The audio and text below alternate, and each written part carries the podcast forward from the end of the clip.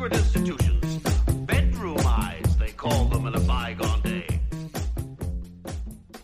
Hello, and welcome to Physical Attraction, the show that explains physics, one chat-up line at a time. But for corrupting others to a life of carnal pleasures and lewd designs, a man whose erotic desires and libertine practices are used to titillate the unsuspecting. Hello, and welcome to Physical Attraction. Coming up, we have two episodes on two subjects. One of them sounds amazing, but is actually much more mundane than all that. And the other one sounds mundane, but is actually pretty amazing. But in time-honoured Physical Attraction fashion, I'm going to start some way off the beginning, and then find my way to the starting line. In Paris, city of light, city of love, city of clichés, you can visit all kinds of places. You can visit the Eiffel Tower, which commemorates the anniversary of the French Revolution. Robespierre and many of the others involved in that conflict had a dream that, when they overthrew the Ancien regime, that creaking power structure that had dominated and oppressed France for so long, that they would bring in a new age of rationality and intellectual enlightenment. But like so much in the French Revolution, the good sentiment that reason will prevail devolved into madness and chaos. If you're being charitable to the revolutionaries, you can say that they were ahead of their time, that they rejected the dogma of the Catholic Church that had prevailed for over a thousand years, but in seventeen ninety-three struggled to find an alternative worldview to put in its place, and struggled to find a population ready to accept that new worldview. But if you're being more reasonable, you can say that this devotion to rationality, like the revolution itself, struggled under the weight of its own internal contradictions. Who gets to define what is and isn't irrational? Who sets the standards? So it was that you ended up with the almost oxymoronic and violently atheistic cult of reason, which encouraged people to worship and venerate ideals such as truth, virtue, and reason in place of the old deities. And this then degenerated further into Robespierre's cult of the supreme being, which tried to restore God without the power of the Catholic Church. The cult of the supreme being, along with Robespierre and Saint-Just's tendency to centralise control in a tiny, undemocratic committee for public safety, and execute an awful lot of people during the Great Terror, led in part to the downfall of this first iteration of the French Revolution. A few years and a few political convulsions later, and this would lead to the rise of Napoleon, and he left his mark in the city in the form of an imperial arch in the old Roman style to celebrate his military victories, the Arc de Triomphe. Yet there is another legacy of the French Revolution's push for rationality that you can find in Paris. If you go to the Musée des Arts et Métiers, you can see all kinds of things. A supercomputer from nineteen eighty-five, which now has less raw processing power than a couple of mobile phones. A hilarious pair of binoculars from the seventeenth century, which got around the tricky focusing on faraway objects problem by being so long that no object is truly far away from them. Then there's the Avion three, an early attempt at an aircraft, shaped like a bat and powered by steam. This is what people write about it. The first flight was attempted on the fourteenth of October, and most sources agree ended almost immediately in a crash without ever leaving the ground. Later in his life, the inventor claimed that there had been a flight of one hundred metres on this day, and he said that he had two witnesses to confirm it. Whatever actually happened, the French military was unimpressed with the demonstration, and cancelled any further funding. But alongside all the failed aircraft and magical, ridiculous binoculars, in this museum there's a lump of metal. Okay. To be more precise, a bar of a special alloy, ninety percent platinum and ten percent iridium, that is almost exactly one metre long. The almost exactly part is a fairly new innovation because up until nineteen sixty it was exactly a metre, not to the nearest millimetre or the nearest micrometre. This bar was exactly one metre long because this bar defined what the length of a metre was. A metre was the length of this bar. From seventeen ninety-nine, right the way up until nineteen sixty, the answer to the question, how long is a metre, is pointing at some metal bar and saying, it's the length of this bar. It might seem a little arbitrary, but in a lot of ways, units are just something that we all agree upon. They are yardsticks for describing the world. The idea of a day we can all sort of comprehend. After all, it defines when the Earth rotates on its axis. It's the cycle by which things get light and dark again. Once a day, you will probably feel an overwhelming urge to go to sleep, and so your conscious experience of the world is divided into these neat little units, ignoring for a minute that if you measure days by light or by sleeps, the length of the day will vary pretty wildly. The Egyptians had twenty-four hours to the day, although funnily enough they varied in length, keeping twelve for both day and night so that in the winter, daytime hours were shorter than nighttime hours. But what is an hour? What is a minute? What is a second? These are really just convenient subdivisions, convenient ideas that we have, chosen because it was easy to divide the day up into these lengths of time, and because they correspond to our experience. It's interesting that various ancient civilizations have come up with similar lengths of time, which maybe implies that the speed of clocks is somewhat related to the clock speed of the processor in our own heads. The Babylonian second was three and a half of our seconds. You could say that the second is about the length of a thought. It's about the length of a heartbeat, our own internal, pulsing, irregular clocks. Those strange timekeepers of mortality, the heartbeat, dependent, in a very non-linear way, on physical and emotional intensity. Beating faster, passing time faster, when you're at your most alive. As if to remind you that, regardless of our attempts to label it and put it in little constant boxes marked rational and scientific, the human perception of time is slippery and far more dependent on our emotions and our psychology than we'd like to think. Things were much worse, of course, in the days before we started arbitrarily labelling and pinning down definitions about what a second was and what a good unit of length was. Previous definitions had been pretty ridiculous, and if you think about it, a failure to agree on a unit of length universally is a pretty big deal. If I promise you two hundred metres of cloth and I give you two hundred of my metres, but it's only one hundred ninety of your metres, you're going to feel ripped off. And don't even get me started on the foot.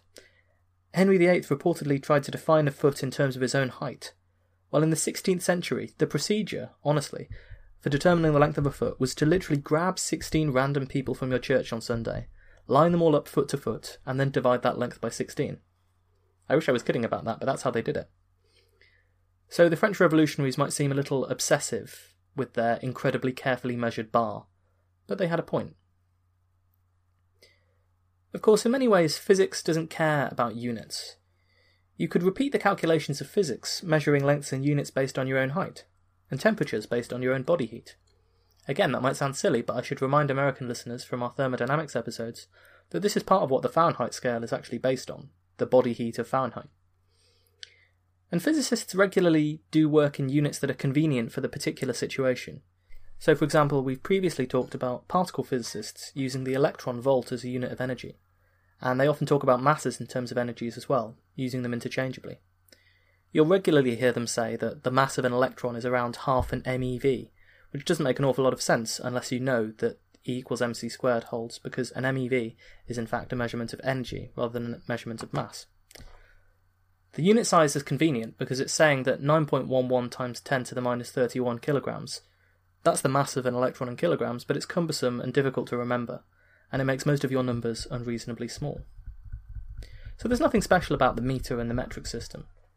The initial attempt by those radical French revolutionaries to institute the metric system, and some kind of universal adherence to truth and logic, it didn't quite catch on. They had the right idea, standard measurements of length, time and mass in the metre, second and the kilogram, but they took things a little too far. There was a chaotic rollout of a sort of decimalised calendar. Alongside famously declaring the first year of the revolution to be year zero of a new calendar, and renaming all of the months after the weather they were associated with that month, there was even an attempt to introduce decimalised time. They kept twelve months, but they were thirty days each and divided into three weeks of ten days. The day was divided into ten hours of one hundred minutes of one hundred seconds. And as you can probably figure out, that never caught on. So after the Committee of Public Safety had their political downfall, and Robespierre himself actually managed to botch his own suicide and end up with the far more poetic fate of being guillotined after having guillotined so many other people, the French authorities later quietly discarded a lot of the nonsense that had been suggested, and quietly kept some of the stuff that made a little more sense. The metre was defined by this prototype metre, the metal bar. The kilogram, which was based on the mass of a certain volume of water, was a small block of platinum manufactured specifically to define the kilogram. And that would remain the definition of the kilogram and the metre for over a century. They use platinum because it doesn't corrode. The issue, of course, is that, well, no length is really constant, Changes in temperature cause metals to expand and contract, for example. There are small accumulations of dust sometimes on the end of the metal parts. And even your height isn't constant. If you spend a lot of time standing or st- sitting up, you will end up being shorter at the end of the day than you were at the beginning. The scientists quickly realised this, and so if you ever want to retrieve and precisely measure that one kilogram, you have to do it at a certain temperature and pressure. They use platinum because it's not reactive, and it doesn't expand by very much when temperatures change. But eventually, defining the length of a metre by a stick of metal in some lab somewhere wasn't constant enough. For a while, they defined it using something that everyone could hope to agree on, the emission lines from krypton gas.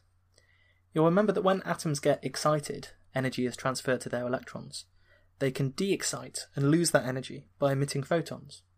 It's this that causes those beautiful glowing clouds of glass in outer space that you might have seen pretty pictures of.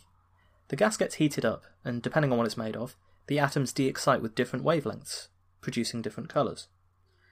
Every atom of the same isotope of an element is the same, and under the same conditions, it will emit radiation of the same wavelength. So they picked the orange line of krypton because it's nice and bright and visible. And for a while they said the metre is some multiple of the wavelength of this orange line of krypton. But then this began to suffer in a way to other standard measurements because, after all, what is a measurement? Any good measurement has some uncertainty. You don't know precisely the value. If you measure your height with a tape measure, it might be to the nearest centimetre, or even millimetre. But below that, you're uncertain, you don't know. And really it's the same with any measurement, even if it's only billionths of metres that you're unsure about. The problem was that, as we kept pushing at that uncertainty limit, suddenly it became clear that what we were using wasn't ideal. We discovered that the bars of metal were changing too much. We worked out that the line for krypton was slightly asymmetrical, so you'd have to pick a point to measure for consistency and so on. Eventually, because time could be measured more accurately than light, they defined the metre with the current definition that it now has, which is in terms of the speed of light in the vacuum, which, as far as we know, is one of the few fundamental constants built into the structure of the universe, and the unit of time, the second. So now, at long last, the metre is officially, quote, the length of path travelled by light in vacuum during a time interval of one divided by two hundred ninety-nine million, seven hundred ninety-two thousand, four hundred fifty-eight of a second. About time, then. Time was at first the hardest to measure. People tried to make things nice and consistent by measuring things in terms of fractions of a year, or of a day, but years and days aren't as solid and immutable as you'd like to think. We're constantly putting in leap days and leap seconds to correct for our years getting out of sync with the rotation of the Earth. And what's more, because of the tidal drag on the oceans, the Earth's rate of rotation is gradually slowing down. The Moon, through its drag on the oceans, is gradually shifting the length of a day to be closer to that of a lunar month. It'll keep going until they're both forty-seven days long. But long before you have to worry about your Monday lasting for weeks, we'll all be dead, because we only gain two point three milliseconds on the day every century. You might think, after listening to the Teotihuacan specials where we detailed all of the various threats to human civilization over the next century, that days getting a few milliseconds longer is a pretty tiny consideration to think about.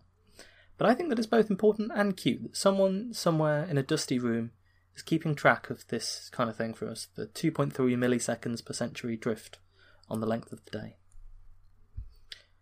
So measuring time. The first clocks relied on things like sundials, burning candles of a certain length, or mechanical processes that require constant winding and slow down over time. So none of these was particularly ideal either. Anyway, it was soon realised that the atomic decays offer the most accurate possible, the most consistent possible measurements of time. And it's using atomic clocks that some of the most accurate measurements can be determined for time units, which get converted into a second. Ideally, the clock is as close to absolute zero as possible when this decay is measured, because any energy can change the rate of the decay, and it's currently determined by a transition in what's called the hyperfine energy levels of cadmium. By the way, this is our physics-based chat-up line for today. Baby, I'd better include both the spin-orbit coupling and the electron-nuclear spin interaction in a consideration of your energy levels, because you're not just fine, you're hyperfine. Yeah, I know, one day all of that deserves explanation, but not today. Not while we're talking about time. Out of the first three units to be defined in the international system, it's actually only mass, only the kilogram, that is still defined by a lump of metal in a vault somewhere. Which is a little crazy, I know. You'd think it would be some multiple of the mass of the electron now, but that's not how they do it. It's still defined by the International Prototype Kilogram, and it's made out of ninety percent platinum, ten percent iridium. What's even crazier is the security precautions around this thing. It's in a locked vault, kept in filtered air at a constant temperature and pressure. It's taken out and carefully remeasured every forty years to ensure that the value of the kilogram remains consistent. It requires three separate keys, presumably wielded by stern and serious-looking agents of science, who will only reveal their name, rank and serial number, if questioned. There are six identical sister copies, in case uh, we lose five of them. All of this feels a little bit like they're making up for the embarrassment of having to deal with the fact that our definition of a kilogram, our definition of the fundamental unit of mass, comes from a lump of metal, and nothing more fundamental than that. But when you're trying to be this precise, weighing the thing and getting a kilogram isn't enough. You need to be sure that the gravitational field is the same every time you weigh it. It's that sensitive. I'm going to spare you the literally pages and pages and pages of documents produced by what I can only describe as some of the nerdiest nerds to ever have nerded, who are lobbying for their own pet measurement systems to take over from this lump of Parisian metal. Suffice it to say that people have demonstrated that the lump is gradually changing in mass by millionths of a gram, mostly due to things accumulating on the surface which can't be cleaned away. They will rant about how it is an embarrassment to science and should be melted at the stake. You can see very lengthy, detailed explanations of why we should be using, say, magnetic forces, or the masses of a certain number of atoms, or so on, to define the kilogram. And one day we probably will, and the I P K, the International Prototype Kilogram, will be consigned to a museum somewhere, and eventually forgotten about as some quirk of history. But for the moment it has its time in the sun, although preferably not for too long, or the mass might change. All masses, all forces, are defined through me, says the lump of metal. Fear me. I am not just any old lump. I am a lump of metal that weighs exactly one kilogram. So we have these units then. The metre, the kilogram and the second, that are all S I base units. S I is for the Système Internationale, which, as you can see, has some heritage in its French revolutionary past. And these are mostly the only ones you need, because you can derive most of the other units from them, which are called the S I-derived units. So, for example, we know that force is mass times acceleration. So we can define force as mass times length divided by time squared. That's how one newton of force is defined.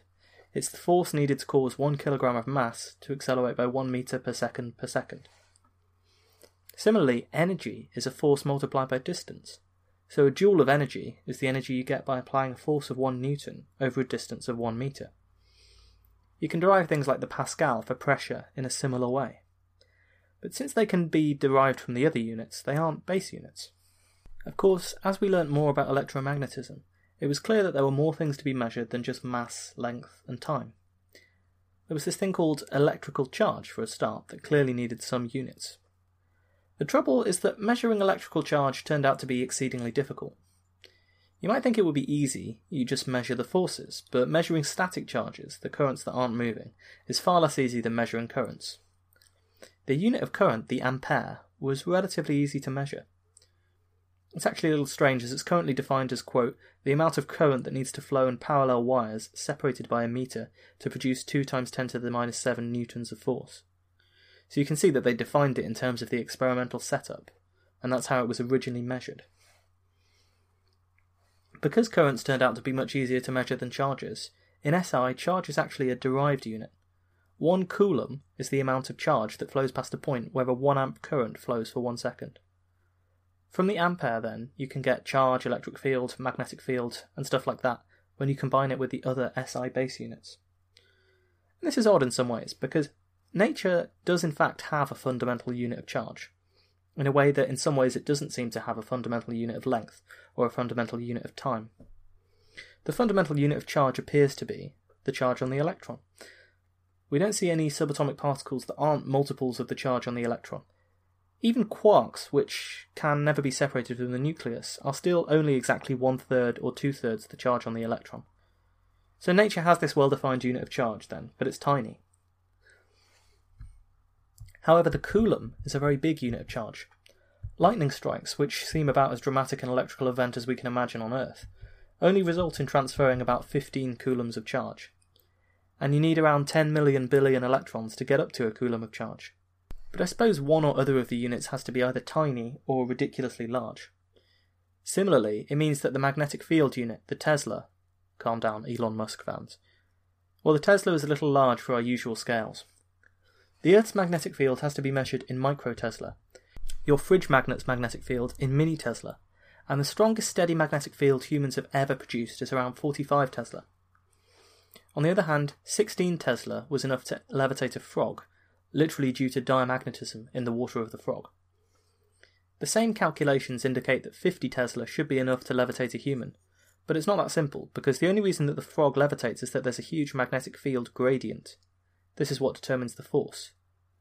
So you'd need to create a magnetic field that's fifty tesla at your feet and zero tesla at your head, which is an insanely difficult engineering problem.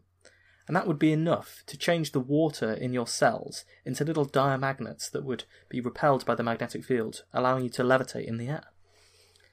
But amazingly, at least if frogs are anything to go by, you might not be harmed this much by that magnetic field gradient, as long as it's sufficiently smooth that different parts of your body aren't being pulled apart.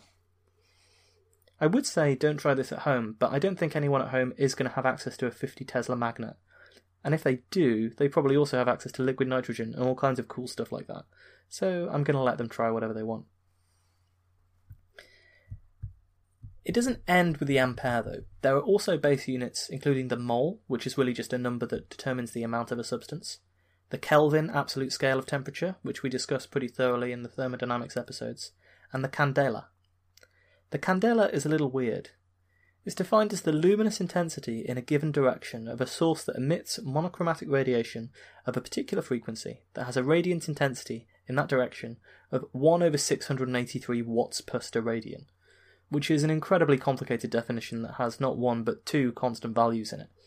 In non-gobbledygook, what the candela measures is how bright things appear, and that's why they choose radiation that's monochromatic at a particular frequency. It's the frequency that humans are most sensitive to in our eyes. So the candela, as the name suggests, is kind of a formalized version of the luminous intensity of a single candle.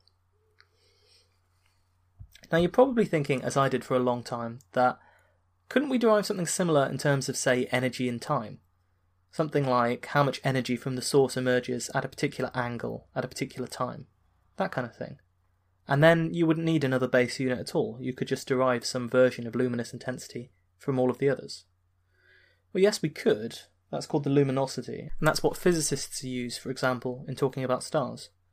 But this sense of intensity is intrinsically linked to the human eye and its own sensitivity. So the candela is a little wishy-washy compared to the others, but it's important for industry to have a definition of light in terms of how bright something is. After all, if you were categorising light bulbs and things like that just by luminosity, then things depend on the frequency of the radiation concerned. You could get a light bulb and a radio emitter, or an X-ray emitter, that had the same luminosity, the same energy being produced, but you wouldn't even be able to see the other two. So there's use for some unit of spectral intensity that's actually tuned to human vision, and that's why we're stuck with the candela. So you can see already that around the edges of this system of international units, there are some pretty concerning inconsistencies. The candela is useful, but basing something on human eyesight and how bright candles are seems a little old-fashioned. The Kelvin temperature scale gets a lot of flack too, with some people pointing out that you can derive it just from energy, since after all the temperature is just a measurement of the thermal energy of the body. From another perspective, temperature is just the Lagrange multiplier that emerges from the statistical mechanics approach to maximising entropy. The point is here, although you can technically define a temperature in terms of energy, and you might not need it, talking about temperature is useful enough that it gets its own units. Next episode, we're going to talk about why units are important, and what dimensional analysis is, and that is the incredibly cool thing that sounds incredibly uncool that I talked about previously. Thanks for listening to this episode of Physical Attraction. If you've enjoyed it, please visit w w w dot physics podcast dot com, where, even if you've not enjoyed it, you can leave commentary with all your questions and concerns. And over on the website w w w dot physics podcast dot com, you will find a donate link where you can donate some money to us if you think that we're doing a good job. Until next time, try not to lose any of the prototype kilograms that define how heavy everything is. Would have regarded as a peer.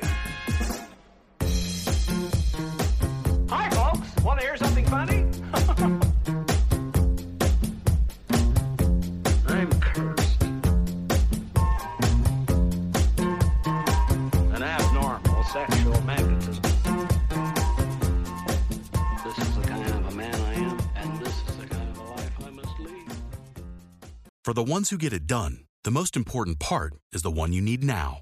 And the best partner is the one who can deliver.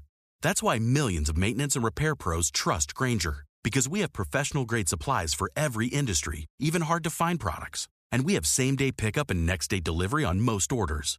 But most importantly, we have an unwavering commitment to help keep you up and running. Call, click Grainger dot com, or just stop by. Grainger, for the ones who get it done.